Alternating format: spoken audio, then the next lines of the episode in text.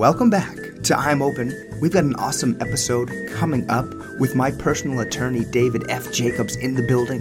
We're going to be talking about basketball courts surrounded by hot lava, copy and pasting, and what is the real value of polyester. All this and so much more coming up next on I'm Open.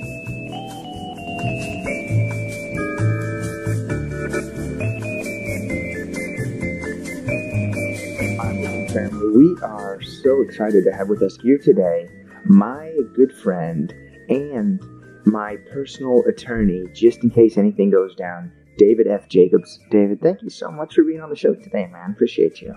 It's my pleasure for all those uh, uh, bar association folks listening. I, I am not barred, uh, but I do give out uh, legal advice illegally. So please don't come get me, and please let me be barred uh, in a few years not only is he not barred, he's also barred from every single Wendy's in the tri-state area. So he can, you know, it's it's is it is it a little bit of a gray area? Sure, it might be, but you know, like much of the law, that's that's the way we operate. So I'm just glad I have somebody on my side I can trust. You know, it was actually that experience going up against Wendy's that uh, pushed me towards the law, and uh, uh, I really hope that uh, I can finally get the the organization. I want to take Wendy's down. Wendy's, just know I am coming for you. Uh, and I hope Burger King is, is, a big supporter of the show.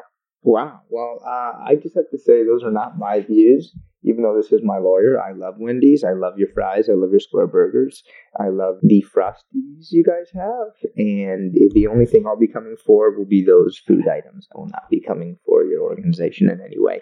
Something, uh, DJ, that's coming up soon. Speaking of coming for things, the NFL draft is coming for all of us. Now, two teams the San Francisco 49ers and the Kansas City Chiefs are still alive by the time this podcast airs. Patrick Mahomes will be Super Bowl 54 MVP. And um, the season will be over, and everybody, even those teams, will be ready to focus on the NFL draft. Now, the NFL has just announced some huge changes to the draft this year. For the first time ever, the draft will be held in Las Vegas, Nevada, City of Lights, and gambling, and plastic surgery. And what they are going to be doing, DJ, I don't know if you saw this, is they will be having the NFL draft stage on water on the on the fountain, the famous fountains of Bellagio, as seen in um, the Ocean's Eleven series, and each of the players will be transported to the stage by boat. Did you see this news yet? I did. I did see this news, and I got to say, I love it. I'm a huge fan of it. I said for years that combine should have a uh, a swim portion. I want to know how these people freestyle. I want to know their butterfly time. Um, people say that this is a land-based sport and that the uh, tryouts should be limited to the land. I say that's crazy. I want the best athletes possible, and that includes knowing how they swim. Well, I just do need to clarify. I'm not sure if you got to the end of the article, but none of the players will actually be required to swim to the to the stage. There Here's the thing. That, that's what they're saying publicly in the news, and you gotta uh, you can understand why they're saying that. This plan would be widely ridiculed if it came out that they had that they plan to make players swim to the podium on what should otherwise be the happiest day of their life.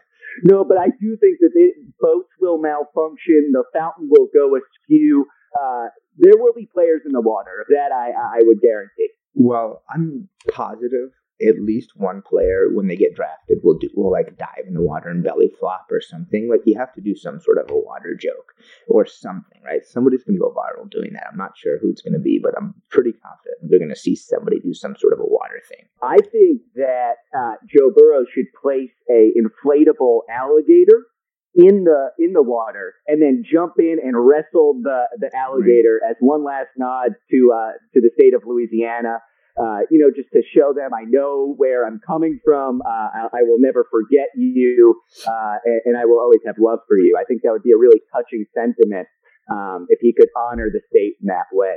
That would be cool. I wonder. I wonder, like, what would be the coolest thing somebody could do now to take advantage. Like if some, somebody could maybe do a bobbing for apples thing or like a fishing thing. Um, the swimming would be cool. Maybe synchronized swimming if a couple guys like get drafted from the same team. Maybe they can have a routine ready to go.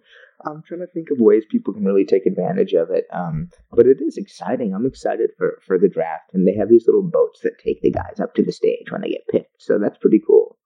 I will say that one of my uh, lifetime goals personally is to wear a uh, tuxedo uh, or just formal wear generally uh, while riding a jet ski.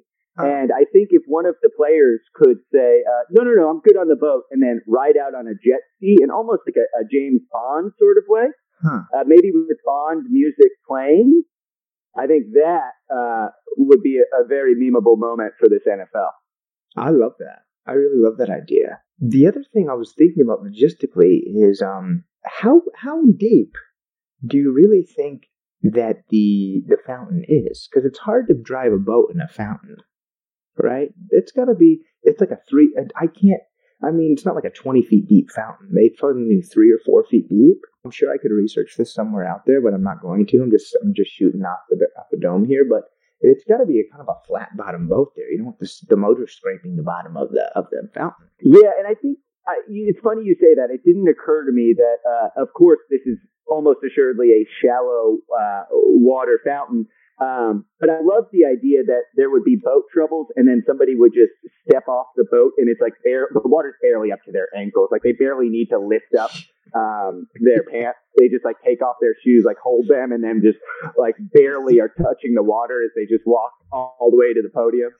Just kind of roll your old roll your old uh, pants up and uh, or just wade over. Well, that I think also begs the question of whether any players will be uh, wearing waterproof clothing to the draft. Mm. Um, is a player wear, maybe just wearing a bathing suit? Are they wearing a suit, a full suit made out of bathing suit material, uh, a, a wet suit uh, with the the uh, logo of the team that drafts them? Yeah, Um, that's cool.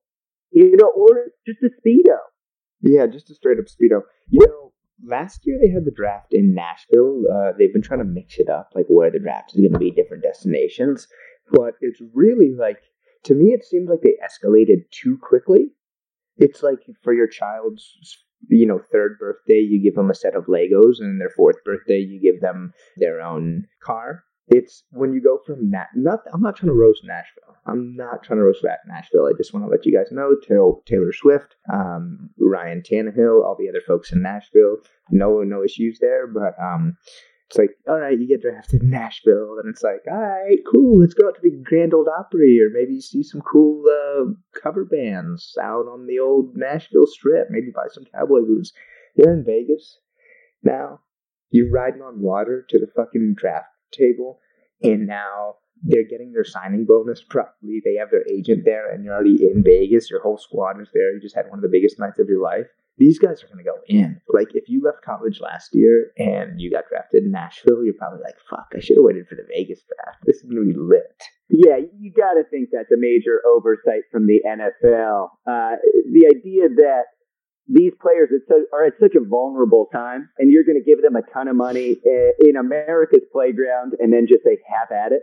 I mean, the only thing worse would be putting them in like Tampa Bay, uh, you know, the strip club capital of the United States, uh, and, and with all the all that new money. But like other than that, it, it's truly uh, just an insane oversight on their part. You would think that they'd go like Nashville, Dallas, Something uh, just uh, I mean, Dallas clubs too, but just but but Vegas is extremely. It's like a, it's a good idea on the whole, on the on paper, but once you dive into the consequences, it's actually a terrible idea. These guys are all twenty to twenty seven as Joe Burrow and finishing his ninth year of college, but you know all these guys, young guys, and, and it's going to be. I mean, how are they going to hold back? How are they going to hold back? It's going to be really fucking tough. And they're in Vegas. They've just become millionaires. There are celebrities. I mean, it's going to be very difficult for them to not make bad decisions. And I was looking at Super Bowl prop bets. Um, you know, as we mentioned, by the time this podcast is out, the Super Bowl will have been uh, concluded. But one of the interesting bets I saw, which is a little um, dark, a little nihilistic maybe, but it was like over under how many players are going to get arrested in Miami following the Super Bowl. Um, and it was like the odds, not over under, but I think it was odds. Like I think it was greater odds that no one will get arrested, but there was a, but it was like if you bet that somebody gets arrested, you can make a good amount of money. Um, I obviously hope none of these guys get arrested, but uh, I, I worry for the draft that those odds must be skyrocketing now that it's in Vegas. The guys are even younger. Their their lineal cortex isn't fully grown or whatever they say. It's going to be risky. Yeah, I, I gotta say, I, I mean, I'm generally, I, I do want to say that I'm a big fan of the NFL mixing it up. I, I always thought that uh, holding the Pro Bowl in, in Hawaii seemed like a, a, gift for the players and a slap in the face for the fans. Uh, I just have never had any interest in the Pro Bowl. Uh, it was, was too far away. It was a week after the Super Bowl, uh, and there was no dunk contest.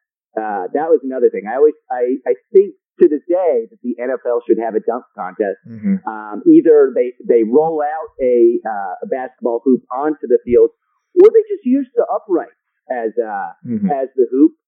Um, but either way, I, you can't tell me that Odell Beckham Jr. Uh, couldn't dunk a ball in incredible ways. And I think the fact that we've been deprived of that for so long uh, is debatably a prosecutable offense. It is. I mean, I do think with the Pro Bowl that just happened. I mean, they have been getting a little bit better. Like they used, to, like now they make them play dodgeball. They make them do these weird like competitions and stuff. I do think they're getting better, but I think they still need to take it a little bit farther.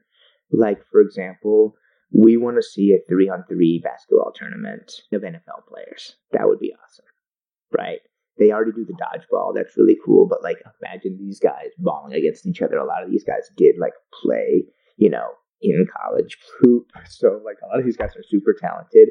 The other thing I would love to, I mean, soccer. Odell is a great soccer player. That would be fun. You know, kickball, different stuff like that. But they're just incredible athletes. So I like the dodgeball thing they're doing. Why don't we just scrap the football altogether? and just have them because they don't want to tackle each other. They don't want to hit each other. Why don't we just have them do like a little Olympics of different games? Because they're really just incredible athletes. So let's just see what they can do. I love that. Just like a, a decathlon, mm-hmm. 12 different events uh, last man standing yeah. or the person with the most wins, they're the victor. I will also say that some sort of uh, game, like a, it's like a game of horse, but with mm-hmm. kicking field goals. Yeah.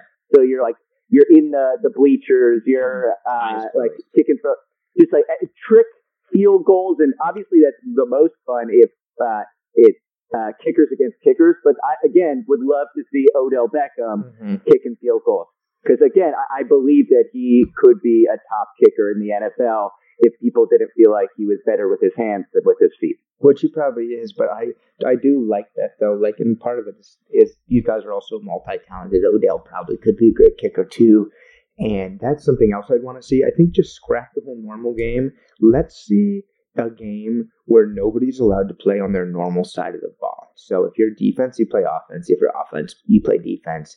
And if you're special teams, you play something else. That would be really awesome. So I think that's what we need to do. Like everybody split up into like seven on seven squads and let's just have like a mini like March Madness flag football tournament where like nobody's allowed. It's the NFL street or something. You know, where it was just like you have Ricky Williams, Julius Peppers, and Brett Favre. And like that's your team. And then you're like, I guess Julius Peppers is playing tight end or whatever, but that used to be awesome. I also think that maybe every year is a stretch, but at least one year, the college national champion should play a game against the last place finisher in the NFL. Mm-hmm. Just to remind people that even the last place team in the NFL would destroy the top college football team, yeah. just to assert their dominance. Uh, I know there are people like you who really love their college football, yeah. uh, OH, but uh, college football, I think, is a disappointment year in and year out. I'll say it. And I think just uh, you know getting to show the the, the young gunners before they uh, arrive in the NFL, like uh, you're not shit.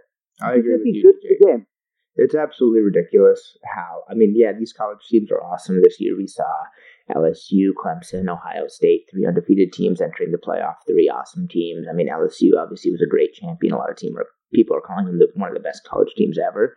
But when you consider, okay, Joe Burrow is like easily older than Lamar Jackson, right? So it's not.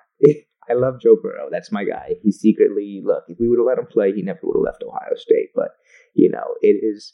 It, it's not the same, right? When you look at these guys, like NFL, every single guy was the star of their team in college, and it's not the same. They that's their job. I didn't want to. I didn't want to rub it in, but if you brought it up, I, I feel like I'm allowed to go there. Do you think that was the worst mistake in Ohio State football history?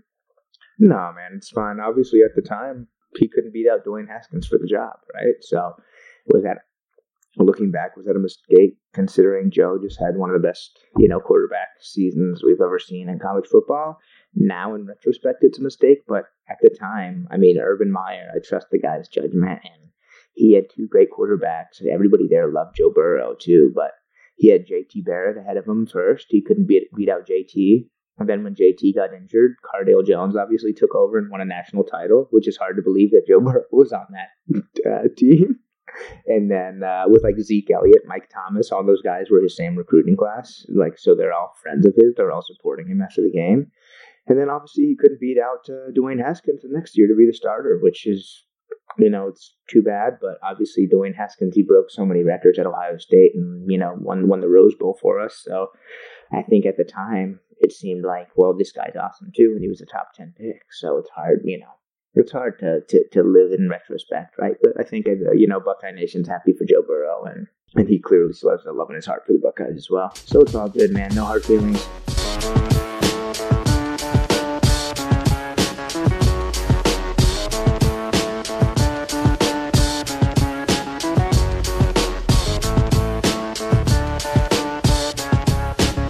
Listening to I'm Open. Don't forget to give us a rating, write us a review, and tell a friend to listen to the show.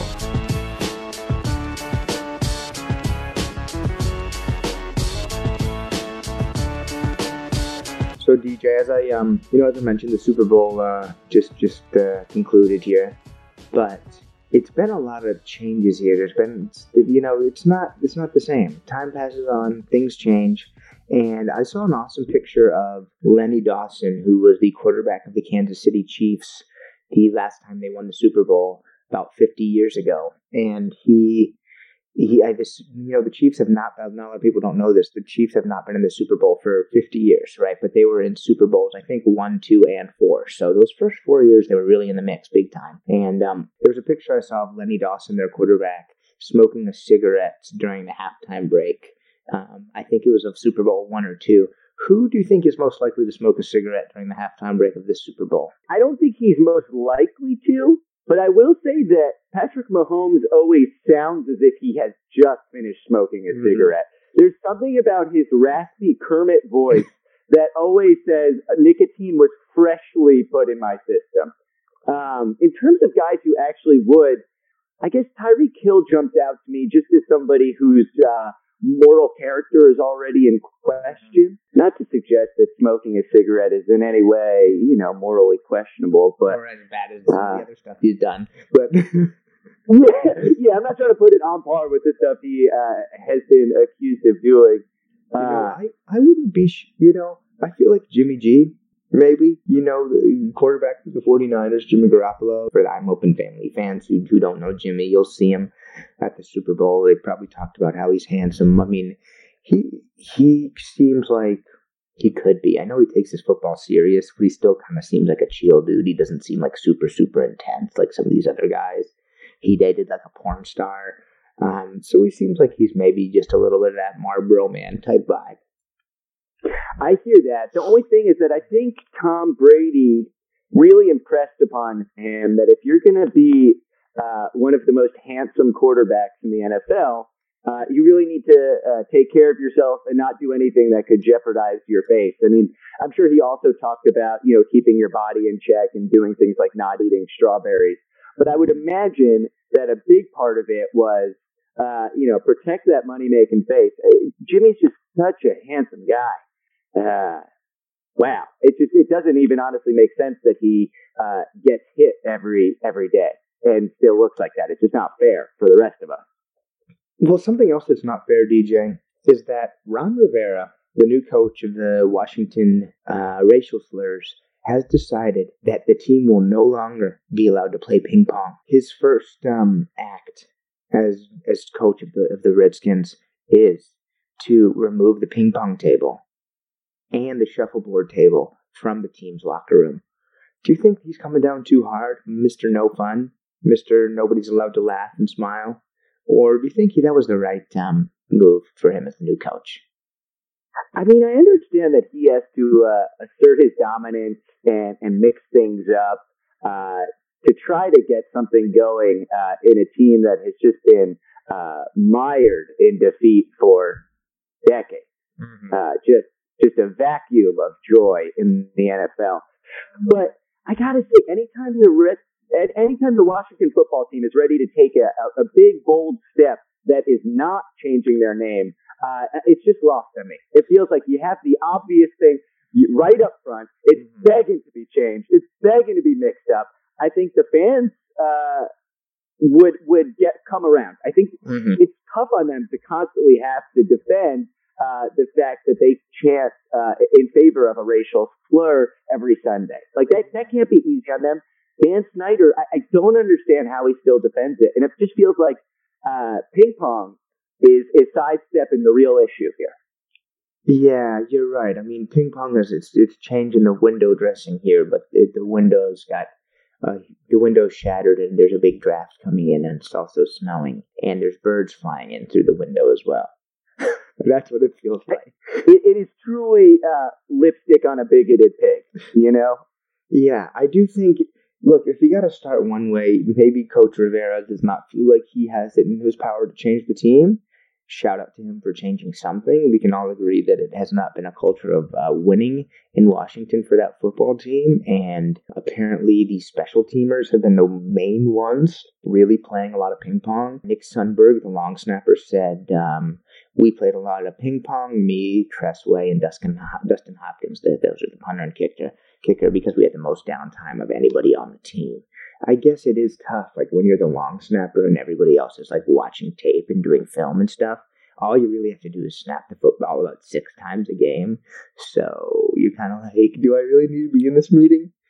But I think it is just setting the right tone for the rest of the team. Allegedly, though, nobody really has used the shuffleboard for a couple years since DeSean Jackson left the team. He was really the main shuffleboard sort of promoter on the team.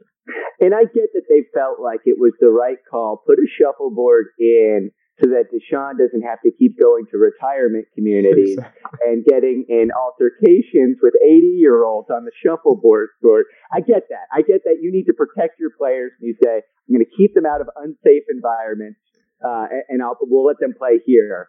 Uh, so getting rid of a shuffleboard, uh, that's I'm okay with that, Coach Rivera. I think that's probably the right call. But yeah, as you said, a long snapper. I, I don't mean to denigrate what they do for a living, but is it is it that hard? I'm not saying I could do it, but do they need that much practice? No, they don't. But uh, you know, a great resource for you, DJ, and for everybody out there in the I'm Open family, there is a site I discovered called uh, longsnapper.com, if I'm not mistaken, if I'm not mistaken, where you that avidly follows every single long snapper um, it's like it really catalogs the history of long snappers and like every long snapper. It's like here are all the la- long snappers in the NFL right now. I don't know who cares that much about long snapping or has that much time to keep, maintain a this type of a resource database, but um, shout out to them. It's pretty cool. It's pretty cool just to peruse if you got a free couple minutes. Are there any long snappers in the Hall of Fame? Uh, there's about to be one. Zach DeOssie, my man, two-time Super Bowl champion. Go Bruno. Go Bruno. If if anyone deserves it, it's, it's certainly Zach. But uh, I, you know, it's just it's hard to think that you know I was giving them uh, was denigrating what they do, but they really uh, are unsung heroes. They're yeah. not getting celebrated anywhere except apparently longsnapper.com. Only so. Big shout out to them for doing what they do. And I just want to let you guys know longsnapper.com does not support this podcast in any, you know, way. I mean, they might support us, but we they're not a sponsor or anything. I would love to collab with them in some way, but that's just a genuine appreciation for the work they do. Uh, I was going to say, if they're interested, they should reach out to your attorney. I'd be happy to field their call uh, and potentially even represent them. I know that could be a, a, conflict of interest down the road, but I'm a big fan of what they do. We yeah, we, we love their work, and uh, I think we've got some great sort of partnership abilities there in the future.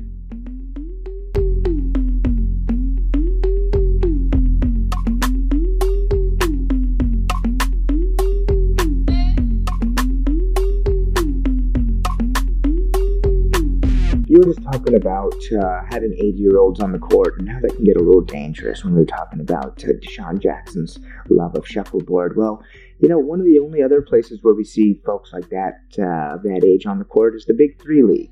And that is a league that was created by Ice Cube to allow retired basketball players now. Up until now, we haven't had any 80 year olds play, but we have had some older fellows play.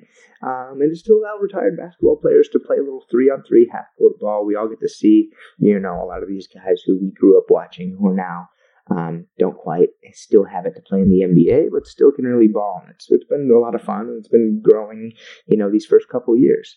Well, this season, they decided they don't want to be considered a league just for retirees anymore. They want to be a league for everybody. They have lowered the minimum age to 22 years old. So originally the big three was like, where you go, where you kind of washed up. Now they're trying to, I guess, sort of not compete with the NBA because they can't, and it's not the same season. They play during the summer, but they're now opening it up to everybody. Do you think this is going to help the Big Three League grow? I don't think bringing in 22 year olds is really going to make the level of play or of competition that much higher. I could be wrong. I think this is a mistake. I think you lean in the other direction, and I think you put an age cap of uh, 40. No one younger than 40. I think walkers should be allowed on the court. I think canes should be allowed on the court. Uh, I think wheelchairs should be allowed on the court. So I think a minimum you certainly do not want to be discriminating against uh, people with different abilities. Wow. Yeah. Um, and, and I think you lead into the aged stars league. Yeah, I like it more honestly. I, I would rather not have the young guys. There's so many other places to see young guys play basketball, right? I completely agree. We don't take it away from the novelty. Yeah, it's the novelty that we like to see old guys playing basketball. I agree. Old only. Like, let's see it, right? Let's see it. If I want to see young guys play, I could walk to, uh, you know, the West Fourth Street basketball courts right around, uh, right around the corner for me. Exactly. And I'll see, I'll see very solid young guys play basketball. I'm going to the Big Three for something completely different. Yeah, man. And so the other thing, um, but part of their whole rebrand here in the press release is that the Big Three has announced they don't even play basketball. Can you believe it, DJ? They don't even fucking play basketball. Okay? What? No, they don't because they play fireball. Okay? They haven't invented a new sport, an entirely new sport. This is and this is from this is official press release here, uh, January fifteenth. Ahead of its fourth season in 2020, the Big Three is announcing a bevy of enhancements to the league, as well as recognition of what has already been accomplished over the past three years. The official creation of a new global sport, Fireball 3. Oh, Fireball 3 is what it's called. What do you think? New sport? Uh, I, uh, I don't mean, I feel like I'm Mr. Negativity today, but gotta say, hate it. Hate it, hate it, hate it. And if you're Fireball, the uh, alcohol company, reach out to me. Let's sue these guys. You are the Fireball. Let's make a Fireball 3 alcohol. Frat Yep. kids will be taking shots of it all over the place. This is ridiculous. They're playing basketball. They're playing basketball. Get Fireball out of here. I don't. Yeah, we invented a new sport. It's obviously basketball. They were saying because they have like a four point shot and it's half court. Okay, people play half court around the world, and you're right, DJ. I think there's a good lawsuit ability there with the Fireball thing. That's really pushing it. There's already a brand called Fireball, unless they're like, unless it's like branded content, unless they have like that collaboration. In which case, um, you should be required to take a shot of Fireball every time you foul somebody or something. Maybe that would make the game more interesting. A bunch of drunk old guys playing basketball. Now, see, if that's what they meant by Fireball, I'm in. Yeah. I would love that. I love the, the mixing of the two. But if they just mean that it's half court basketball, that's that's not a different sport. It's still basketball. That's like McDonald's cutting a hamburger in half and saying they've invented a new food. It's still a hamburger. Well, their so their reasoning would be there, and this is straight from this from the Big Three company site. There are a lot of sports out there that require similar skill sets, like MMA and boxing, or football and rugby, but they're not the same sport. And our fans let us know that we were playing something extremely unique and different. Fireball Three. Where does the fire come in? See, that just makes me wish that there was true fire on the court. To hmm. me, it's, a bad idea because it gets people hyped for a Where sport that, fire? that's going to let them down. You're right. It is a letdown when you think you're going to see Fireball, especially as a kid who's who hasn't heard of it, and then it's just basketball. I'm not saying just basketball. I love basketball, but if you say we're going to see Fireball, I'm thinking of like a Dragon Ball Z situation. Um, Yeah, I'm expecting a pyrotechnic display. In which case, again, I'm on board. Yes. If you could make a true fire with Fireball the liquor and the Big Three basketball, I think you have an unbelievably successful league on your hands. Okay, you better shut up before somebody steals our idea because we're going to be multi multi billionaires with this one. a flaming hot lava underneath the basketball court, and then some sort of connection to drinking fire, taking shots of fireball, which is disgusting. But you know, we, we'll work, work it into the game. Take a fireball shower. Talk about win the championship. Talk about really raising the stakes. When you surround the court with lava, it really uh, ups the level of competition. Okay, those those Mm-hmm. forty to sixty year olds are going to be playing as hard as they played about you know thirty to forty years ago. DJ, I think we just we just hit on our million dollar idea. I'm really excited. I'm really fired up by by our new fireball idea. And um, you know, unfortunately, on the other side of the table here, the NFL has a five hundred dollar idea, and that is every time players exchange jerseys, they are fined five hundred dollars. Now we see this every single game. If you played with somebody in college, if you grew up in the same state or in the same city, if somebody's just your friend, your buddy, you exchange jerseys. You got a little note on the back of the jersey. It's definitely it came from soccer, football, as non-Americans call it, and now they've adopted it in a lot of other sports, including American football and basketball. But I had no idea that every time these guys give jerseys, they're charged five hundred dollars for their jersey. Do you think this is really the the, the price of a jersey? Five hundred dollars just to give away your jersey to your friend? They may as well change their name to the No Fun League. I, I got to say, I love I love the jersey exchanges. Uh, I loved when Dwyane Wade, not to change sports here, but when No, Dwyane but it's Wade was having his all, yeah. final season, he would give out his jersey at at the end of every game to somebody who uh, felt meaningful to him, and you would see like scrubs being like, "Is it gonna be me? Is it gonna be me?" And it was never them. He always went just for like the star, the young guy who was the future, the old guy who he had played with for years. And then at the end of the season, he had all these jerseys from the 82 games he played. It was a beautiful way to say goodbye to the league. Uh, and it was really fun to follow along to see who was going to get his jersey after every game. And I think it's a similar thing in the NFL where it's, you know, uh, the same league that struggled with Bounty Gate. Uh, you know, this is a way to really promote camaraderie and a, a, a sense of, of, of friendship from uh, from players, no matter their team. Mm. And the NFL is going to say, no, no, no, we see that you enjoy this, the fans enjoy this, uh, but we want to uh, get rid of it. It- it- To me, it's you know just following on the heels of getting rid of touchdown dances. That was a failed venture, and this feels like it'll be a similar failure. I agree, and it's absolutely ridiculous. Like, how stupid do they think we are, and how big these players are? Like, if you're going to charge them for the jerseys, I understand. It's like, look, this is material that we pay for at the league. Like, if you just want to throw it away, you need to pay for it. But you cannot tell me it costs five hundred dollars. Like, we buy what might hypothetically be called "quote unquote" game authentic jerseys, right? Like of our favorite players. Those are not five hundred dollars, right? So either we're being lied to and we are buying things that are not authentic game jerseys, or yeah, the players are being lied to and these things don't fucking cost five hundred dollars. I mean, at the end of the day, it's a mesh shirt.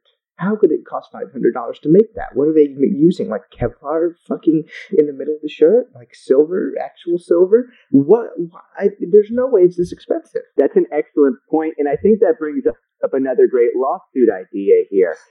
Are the fans being duped across the country? Why are we paying $125 if the real thing ostensibly costs in the neighborhood of 500 Now, I know uh, some of you out there are listening and saying, no, well, some of that is a punitive measure to punish the players for doing this and to try to incentivize them to stop. But uh, is that really? Is that going to have an effect? Is it going to make them stop? I hope it doesn't.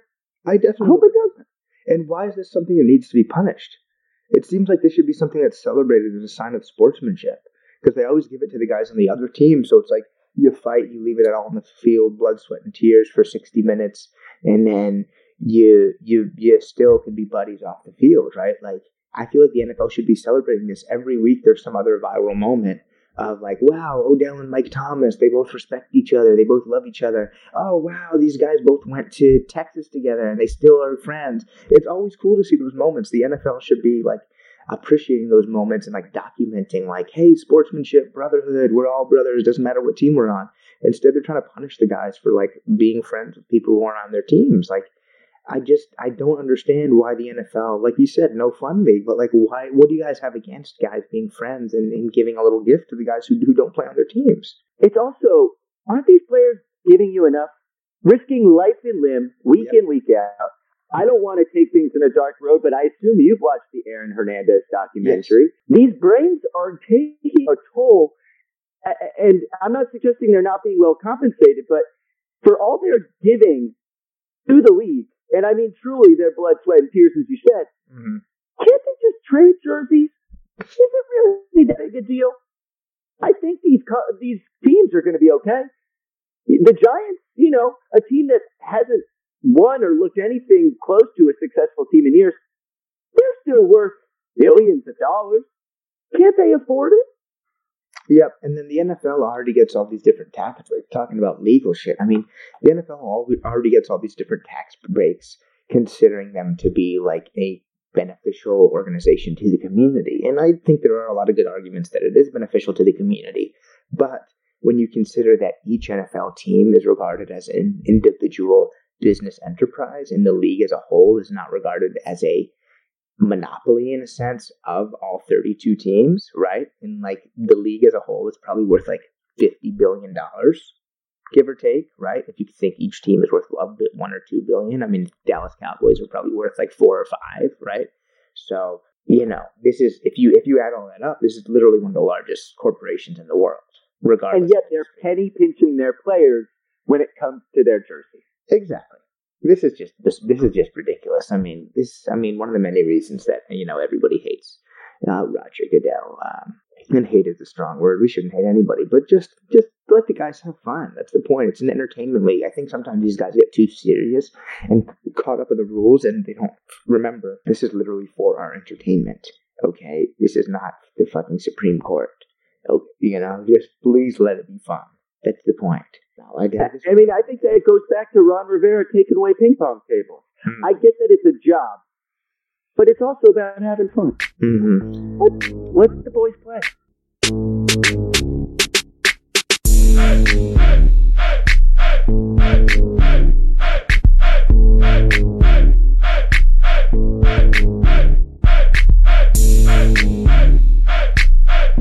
You're still listening to I'm Open. Reach out to us at I'm Open underscore pod on Instagram to let us know what you want to hear about on the next episode. Thanks and enjoy the rest of the show.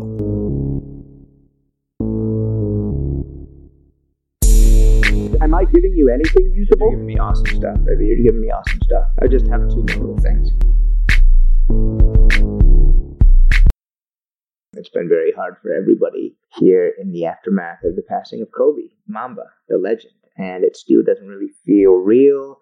He is just a larger than life personality. And, you know, there's all these stories coming out about Kobe and his interactions with everybody. And actually, something that happened that I had been wanting to discuss on the pod here before Kobe's accident happened and before that, that tragic Sunday was a moment he had with Luka Doncic, who's a up and coming star here for the Dallas Mavericks in the second season. And a couple weeks ago, um, Luka was playing a game in LA. Kobe went to watch him play against the Lakers, and Luka was standing on the sideline passing the ball in, and he heard somebody talking shit to him, which is normal. But the weird thing about it is he heard somebody talking shit to him in Slovenian, which is his native tongue. He grew up in Slovenia. And he turned around, and it was Kobe trash talking him in Slovenian. And I think this is just such a great example of what made Kobe the Mamba, what made him so intense. Like, do you think he already knew Slovenian, or do you think he just learned Slovenian just to fuck with Luka? Because I could honestly see either one being true. You know, I, I think a part of Mamba's legacy that we're, we don't talk about enough is the international flavor that he brought to the table. I mean, this is a guy who spent some time growing up in Italy due to his dad's professional career, uh, was traded for Vlade Divac right out the gate. I mean, there's this international flavor across the board. Uh, I bet he did learn some Serbian just to uh, try to get in, in Luka's head because he's also just a consummate competitor. Uh, and I think, uh, you know, in that we think of Reggie Miller as the guy famous for uh, all the trash talking and getting inside people's heads. But I think Kobe was just much more subtle about it, uh, letting his game for speak for itself and just wearing people down. Uh, and, and, you know, trash talks himself, but in a quieter way with his international flavor. You know, Popovich before Popovich, recognizing the importance of uh, the world in the game. I think it shows a great like little sliver of Kobe's like competitive spirit. Like he is retired and he's still out here like talking shit on the court. Like this is just a killer mentality. When they talk about it, a lot of guys say in post like I eat I eat and sleep ball. Like this is all I think about. This is all I care about. Like I I would not be surprised if Kobe literally like bought um damn what's that for language learning program Rosetta Stone. Yeah, I would not be surprised if Kobe bought the Slovenian Rosetta Stone and practiced for like hours just to say like, "Hey, fuck you, pussy," to Luka just one time. Like I would not be surprised because he just he had, and I think that's what drew that was what drew people to Kobe and made him so fun to root against in a sense, is he had that kind of like evil genius to him and I'm saying that with utmost respect, but like it seemed like there was no limit to what he was willing to do to get a competitive edge. And that is why so many people look up to him. And that's why he, has so many people like just loved rooting against him. I, I love it. I, I'm with you. I think he probably woke up at 5 a.m. was hitting the, the uh, Rosetta Stone, was calling up Goran Dragic, asking for some tutoring lessons, make sure he had the pronunciation right uh, just doing his homework, doing his due diligence. Uh, I just love the stories about you know Kobe at you know 8:30 a.m. practices, throwing elbows, bloodying guys up, uh, playing hard through every whistle. Uh, you know, I think there's a lot to admire. Obviously, a complicated legacy, but uh, there's no need to touch on that at this point. We can just talk about uh, the enormous impact he had on each of us, on the game, uh, on the city of Los Angeles, on the Laker organization. Mm-hmm. Uh, I think one of the the great uh, regrets for the NBA is that uh, that Kobe and Shaq uh, were were oil and water and had to be separated that way because. Boy, it would have been fun to watch them just go title after title after title after title and just see how many they could stack up. 10, 12? how many could they have done if they'd been able to keep the peace? When obviously this all this shit was going down and everybody was processing and and I was you know it was pretty emotional and all the different people were coming out telling stories and, and my girlfriend Ariana was like, wait, Kobe and Shaq were on the same team. And I was like, yeah. But now, like, you just know them as media people, um, especially because that was, you know, we were young. Kobe got drafted in 97, so I was four years old at the time. So we were young for the young Kobe days, right? We were kind of too young to really watch that. And and uh, she was like, "Wait, Kobe and Shaq, they were together?" And I was like, "Yeah, legendary." And she's like, "Oh my god, that's not fair. That's like the Warriors. That's like Curry and Durant or something." And I was like, "Yeah, exactly." So all these people shutting, you know, just shut the fuck up about super teams. We love super teams. That's the NBA. We always had super teams. We had Kobe and Shaq, then we had Kobe, Lamar, and Pau. Um, it's fun to have super teams like that, right? We're always going to have them, and and yeah, it is sad because those guys might have won ten championships in a row if they would have stayed together, but they definitely their legacies will always be tied to one another. Yeah, the, the super team thing is is a great point. Like uh, people, you know, talk about those Boston Celtics, the Pierce, Ray Allen, Garnett teams as like like uh, you know the start of the super team era, but the, the super team era, uh, the super teams. Uh, going back years and years, it was just about you know the numbers of uh, of stars they had on one team. Probably, you know, I think it's reasonable to say that they grew. We got the the Celtics and then the Warriors with four. Uh, but what, I mean, give me Kobe and Shaq over uh, Garnett, Pierce, and Ray Allen. I know that's a hot take, but oh, particularly yeah. those two in their prime when they were in LA together, mm-hmm. they were uh, superhuman, both of them. It kind of makes sense that they didn't totally get along in a way. I mean, Kobe, like we just talked about, is like he only wants to see it just a, such a singular minded dude where he's just focused on that on that one thing that matters to him. And Shaq has a lot of interest, right?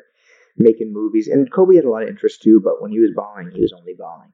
Whereas Shaq, you know, DJing, making movies, rapping, all this other stuff. And he didn't really have to work out like 18 hours a day to be able to ball because he happened to be a superhuman gifted athlete, you know, seven three, four hundred pounds, and incredible, you know, incredibly light feet and hand-eye coordination. So I think in a way they just couldn't totally understand each other, but obviously I think they knew they both needed each other. And Shaq was extremely emotional this past week. He has been processing it all. Yeah, you got to think that you know Shazam, Blue Chip, uh, the icy hot commercials, that that sort of thing really got under Kobe's skin. I will say, if they hadn't broken up, we would have been deprived of uh, Kobe. Tell me how my ass tastes. And so maybe for that reason alone, it, it's worth it that they were separated so that we uh, could have that in our lives because that was certainly a blessing. And then, you know, the you know, when they sat down and and sat face to face and got to uh, talk shit about the number of championships each one had to their name, it made for a beautiful rivalry. Uh, and uh, no, uh, no paper being thrown in a trash will ever be the same. Never will, never will. And it, I think it is it is crazy. Like for Luka, an up and coming rising star in the game, and he really already is a star in the game. And then to turn back, and now he's used to having people talk shit, but to have somebody start talking shit in, in Slovenian, that's got to be like a real like you know head scratcher, head turner. That you're like, what is going on? Like these people really did their fucking homework, man. They did. it. They did. It was Kobe. Right, so I'm Open Family. As we all know, there's something we have to do every single time before we say goodbye. That is to give our Mask Off Award. That goes to somebody who has taken their mask off and revealed something new about themselves this week. Doesn't have to be good, doesn't have to be bad. Just means they took their mask off for the world, of course. This segment is inspired by the one and only Future. Thank you so much, Future. We uh, we really appreciate you. Mask on, fuck it, mask on, mask on, fuck it, mask on, mask. All right, DJ. So we've had an awesome episode again. Just just great having you on the show. And a big reason I wanted to get you on the show today was to discuss this this topic for the Mask Off Award. As I mentioned before, you know, you are you are my lawyer, even though you're still working on getting your full accreditation. I still trust you, and you and, and you're barred in my heart. So uh, I wanted to bring you in for this topic here because there was a little legal situation, and nobody's in trouble here. But um, well, I'll just get into it, and then we'll get your expert opinion. So we're starting here in Tuscaloosa, Alabama, with a young man named Dylan Moses. Now, Dylan, he's one of those guys who was famous when he was like 12 years old. I'm pretty sure Alabama gave him a scholarship to play linebacker for their football team when he was in like sixth or seventh grade. The one I started hearing about him. Like he was supposed to be awesome. People knew he was going to be awesome, and they were right. It turned out he is awesome, and now he's been a star for Alabama. And this year he had the opportunity to declare for the NFL draft. There was a little confusion because he missed a lot of the season. And at first he said he was going to declare for the NFL draft. Then he said he wasn't sure. And then a statement came out from his lawyer, who also happens to be his father, Edward Moses Jr. Now, I am just going to read you a little bit of this letter and then we can kind of unpack it and break it down. And you can let me know what you think one lawyer to another. Is that all right? Please. So the letter starts Statement from Trust Protector of the Royal Crown. Baton Rouge, Louisiana. Trust Protector of the Royal Crown, Edward Moses Jr., today issued the following statement to clarify Dylan Moses' preliminary decision to forego the 2020 NFL Draft and return to the University of Alabama to complete his academic requirements for graduation and to compete in the 2020 NCAA college football season instead. The letter goes on. After the completion of the 2019 football season, the NFL Advisory Committee issued Mr. Moses a second round NFL draft grade should he decide to forego his senior season and enter the NFL draft early. We are investigating whether he has a compensable loss of value claim against his current insurance carrier, Lords of London, Lords of London, it says, uh, like as in Lords and Ladies, Lords of London. We also represent his interests during negotiations with the University of Alabama to ensure and to secure the proper protections for his return back to the University of Alabama's football team for his senior season. Does this sound like a real lawyer wrote this, or does this sound like a copy paste to you? Um, this is incredible. I have to just say, uh, from the very get go, uh, I've never seen a legal document in um, well, I, I haven't seen a legal document from this year or even the last hundred years start with trust protector of the royal crown. Um, it's really an incredible way to set a tone. The invocation of Lords of London. Um, wow. There, there's so much. I'm really lost because there's just so much uh, to, to chew on here. You know, there, as, as you mentioned, there is a lot to unpack here. So let's just go, you know, step by step. First off, um, the the insurance company he was referring to is Lloyd's of London, uh, not Lords of London, which is Lords of London might be something else. Um, maybe a band or something. I'm not sure.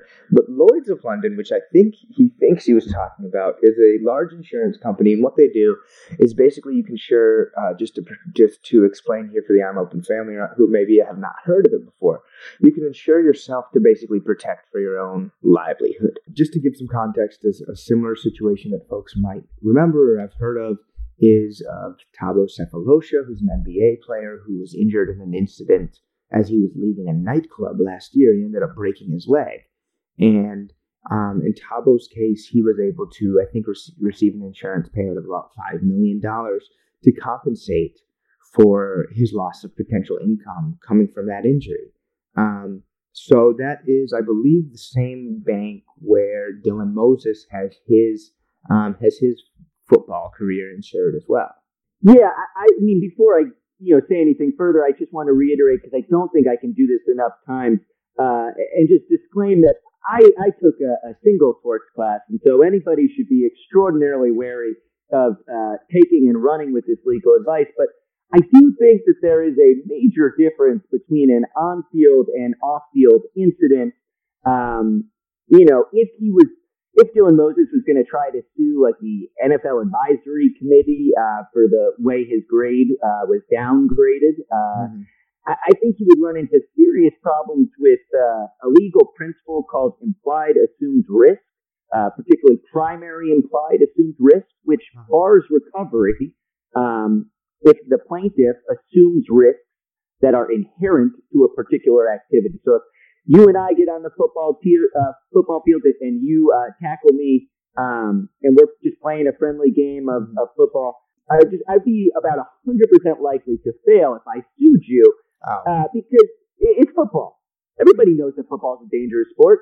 If I twist my ankle running on the field uh, and running away from you, or if I twist my ankle getting tackled, no jury or judge in this country is going to hold up and say that you are at fault. No, they know that when I got on the field, that I knew that playing football comes with certain risks, that there are just the risks inherent to the game, and that I took those on willfully. So now that's different than like CTE because CTE yeah. they didn't necessarily know that that was a risk inherent to playing the game.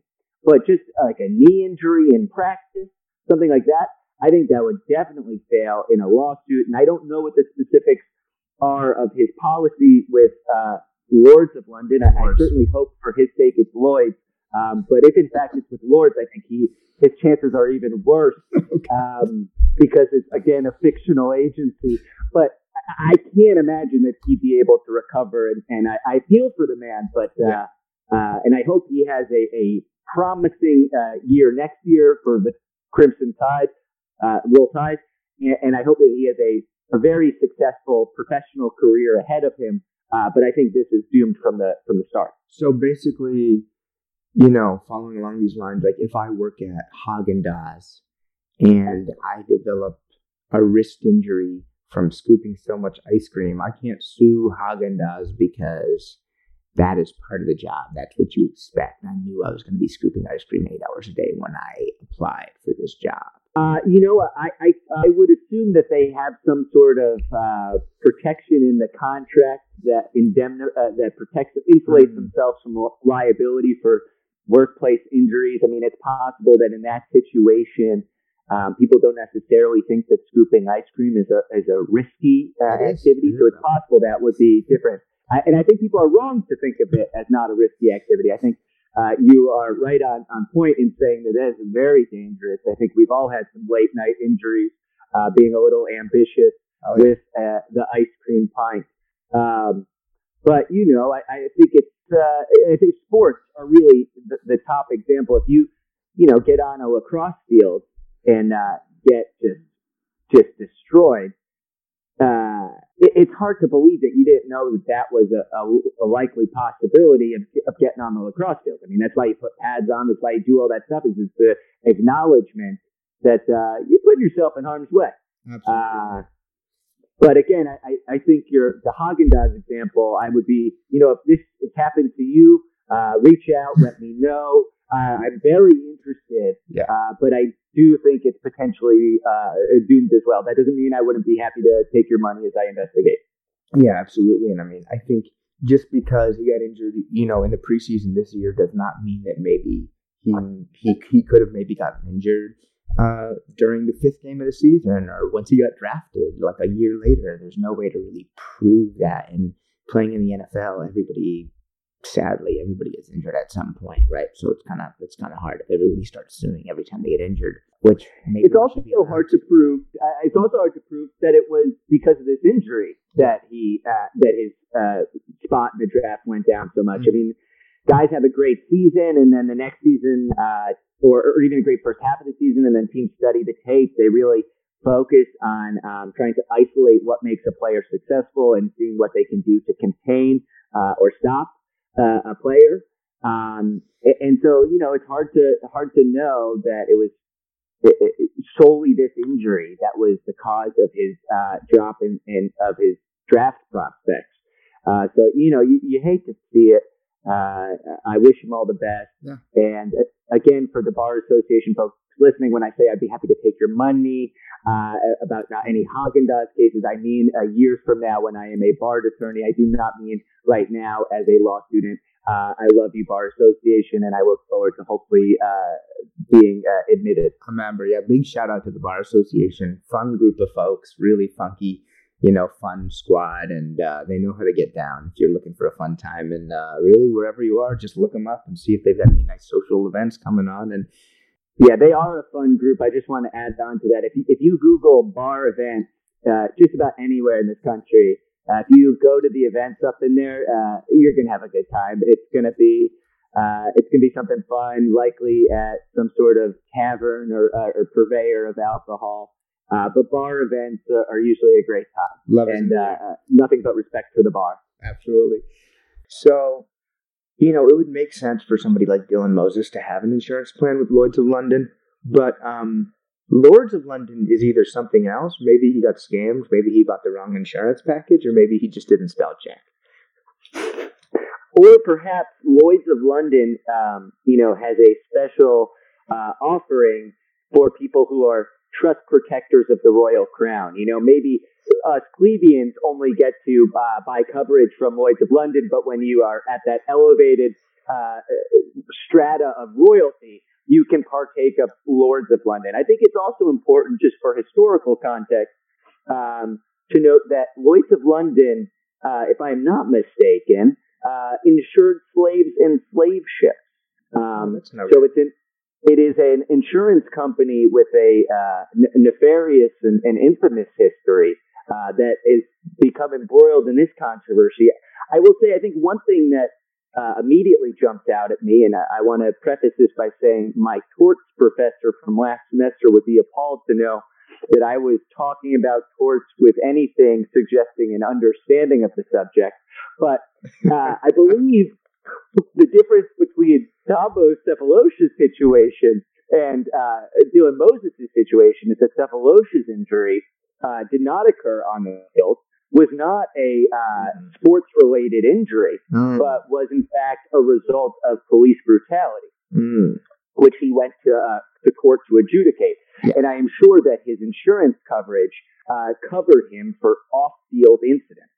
Uh, now, it's my understanding that Dylan Moses was a football-related injury. Am I wrong? It was in practice. Yep.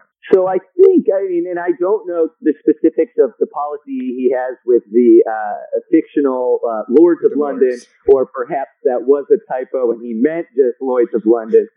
Now the CTE suits are different because they didn't know that that was a, a, a risk inherent in the game, but a leg injury from being tackled by a 300 something pound guy or by running down the field and twisting your ankle, something like that, that is an injury that anybody who starts playing would expect to occur. And so the idea that this is anything other than a frivolous uh, suit if he tried to sue seems crazy to me. Though again, I, I don't know the specifics of whatever coverage he has with uh, the aforementioned Lords of London. So you didn't get a good grade in your torts class? It was fine. I it just, you know, I, I was hoping for better. Uh, Yeah. Okay. I would be lying if I said it was my best class. Probably, I, I, I can't say this. I, I don't. I, I know that he, the professor's a big fan of what you're doing on the show, and so Yes. I don't want to say anything untoward about him or his abilities. Um, don't. you know, if you're listening, Professor, it was a pleasure taking your course. Uh, I wish it had worked out better for both of us, but you know, it is what it is. And uh, uh, luckily, you have prevented me from becoming your competition in torts in the future, sir. Yeah, absolutely. So, you know, when you're talking about, like you said, I don't know if he's really.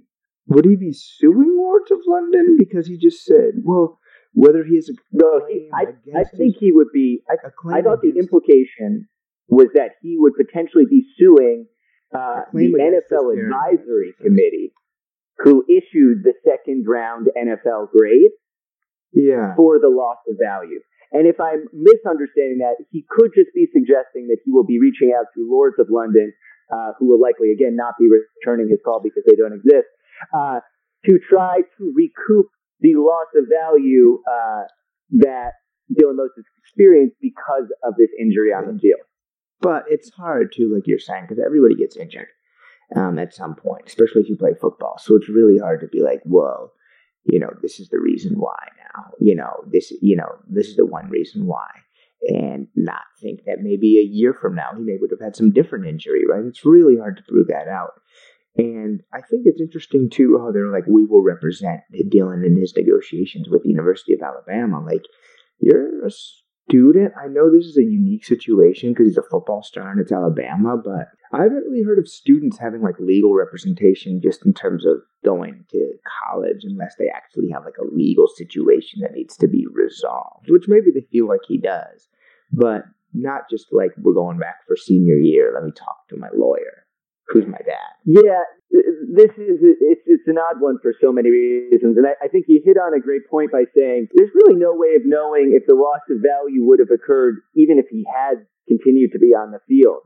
Um, you know, we've seen countless examples of somebody having a great first year or, or even great first half of the year, uh, and then teams studying the tape, finding their moves, uh, and finding ways to contain uh, and stop uh, the player from being effective. So Yeah. it's hard to know, even if he had played the full season, that there wouldn't be, have been a degradation um, in his draft status uh, and in how teams across the league viewed his ability.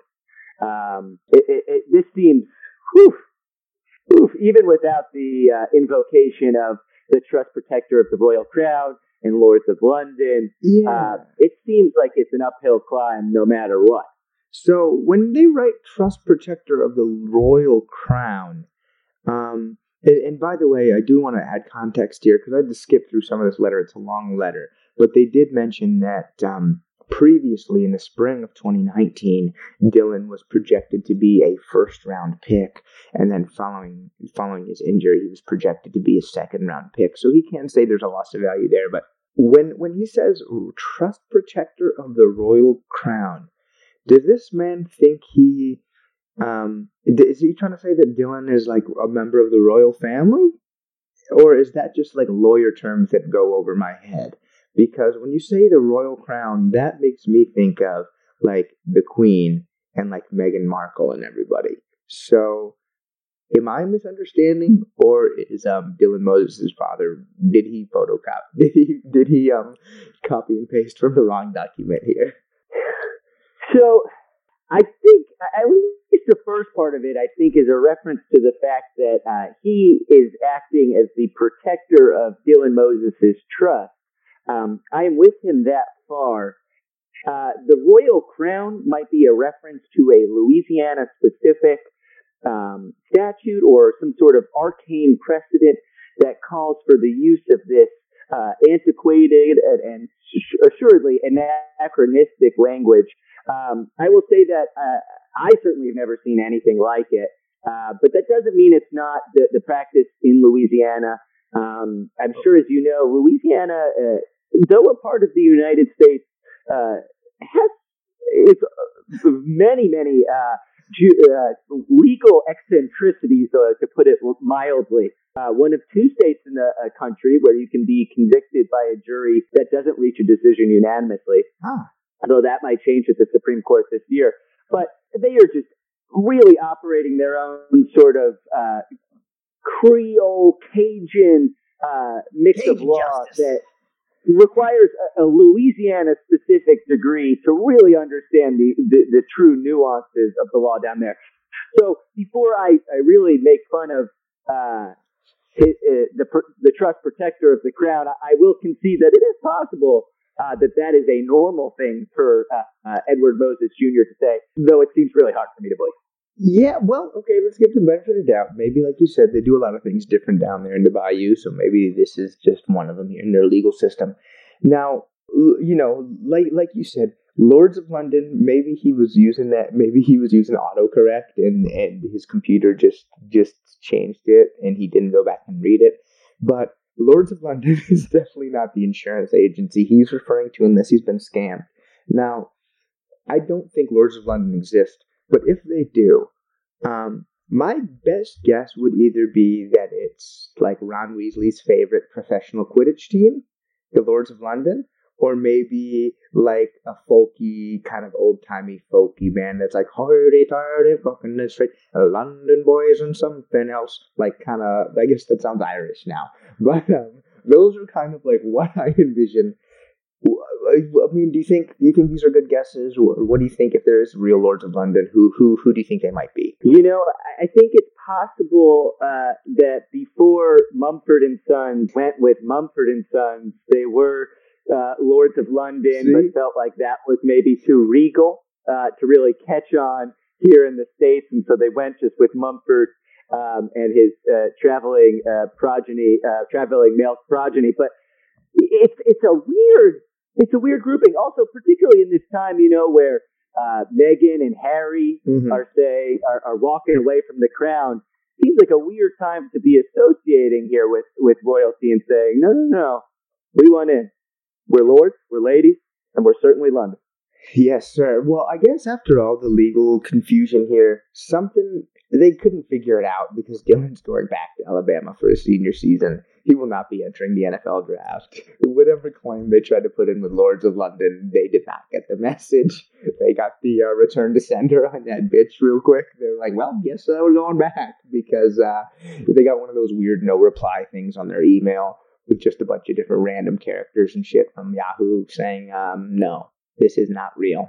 And um, they're going back to them. It- And just to get it, just to get ahead of the conspiracy theorists out there, I just want to be clear. Um, I did not set up a Lords of London front to try to uh, defraud the Moses family of any funds. Uh, uh, none of my clients uh, set up a Lords of London front to defraud the Moses family. Uh, I will uh, actively and, and vigorously pursue anyone out there on the internet who proliferates this completely false and baseless claim. Um, but again, I just wanted to say we have nothing to do with Lords of London, um, and so please don't suggest that we do.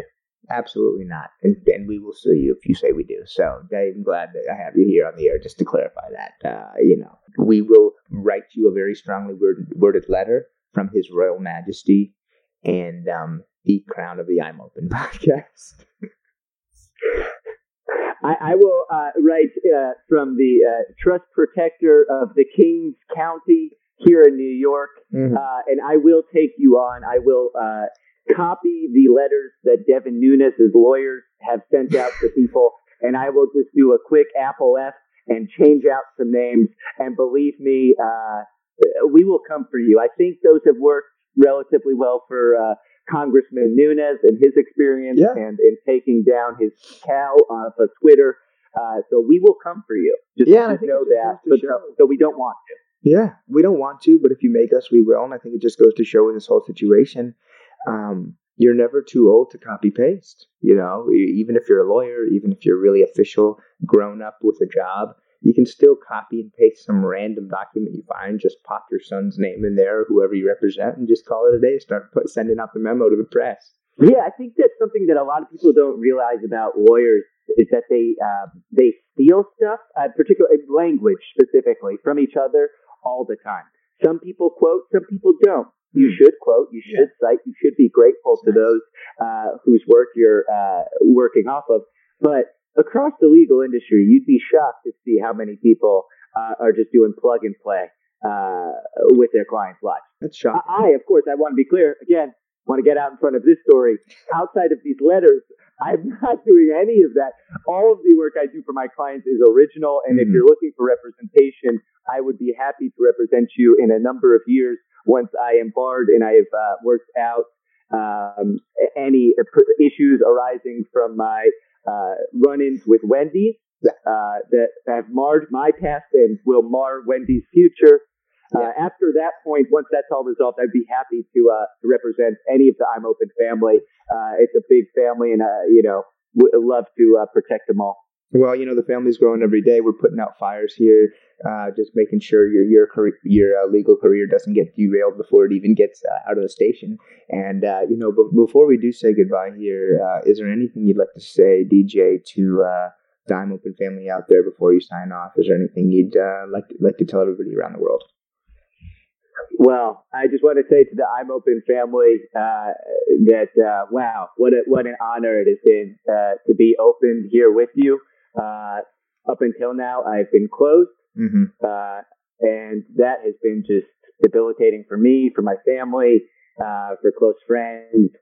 Uh, but to be able to open things up like this, uh, you know, it's going to be, I think, life changing. I don't want to speak too soon, um, but I'm in early talks with uh, Lords of London to get a good uh, insurance policy going, um, just to protect my newfound fame uh, and, and hopefully fortune.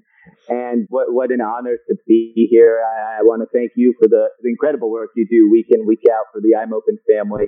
Uh, the, the granddaddy of them all. It's not lost on us, and, and it's uh, it's always appreciated. Well, you know, we are so appreciative of uh, having you here on the show, lending your your your legal advice, your your personal advice, or life advice. It really means so much to all of us. And um, if anybody is looking for DJ or myself, we will be in the back office of the Lords of London, um, getting my vocal cords insured just in case uh, anything goes down. all right, You can you can find us on Twitter at Lords of London Well, and uh, on Instagram.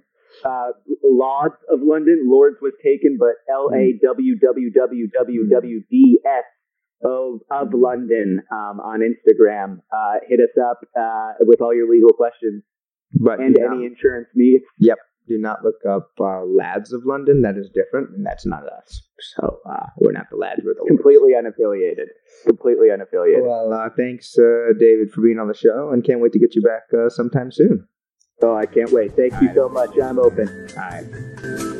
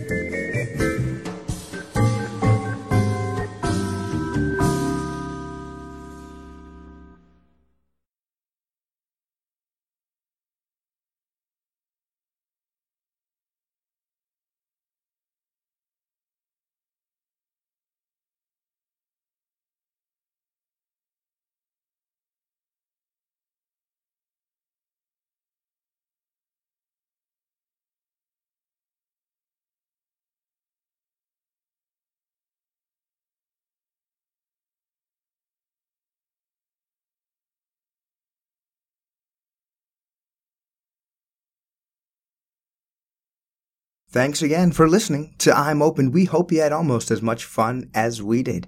Don't forget to give us a rating, write us a review, tell your friends to listen to the show. Everybody, have a great night, and don't forget to stay open.